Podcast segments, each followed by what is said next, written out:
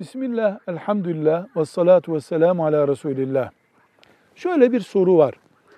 Kişinin annesi, babası, mesela Kastamonu'da oturuyorlar. Çocuklarına büyük şehire çalışmaya veya bir iş kurmaya gitmek için izin vermiyorlar. E dinimizde anneye babaya itaat edin diyor. Burada bir zorluk var mı? İkiye ayırıyoruz.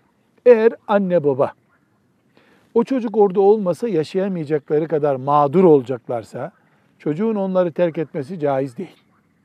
Böyle bir mağduriyet yok da bir tür keyfi bir uygulamadan dolayı işte evladımız yanımızda duracak diyorlarsa evlat başka bir şehire çalışmak veya iş kurmak için gidebilir.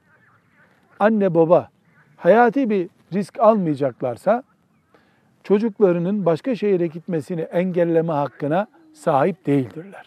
Velhamdülillahi Rabbil Alemin.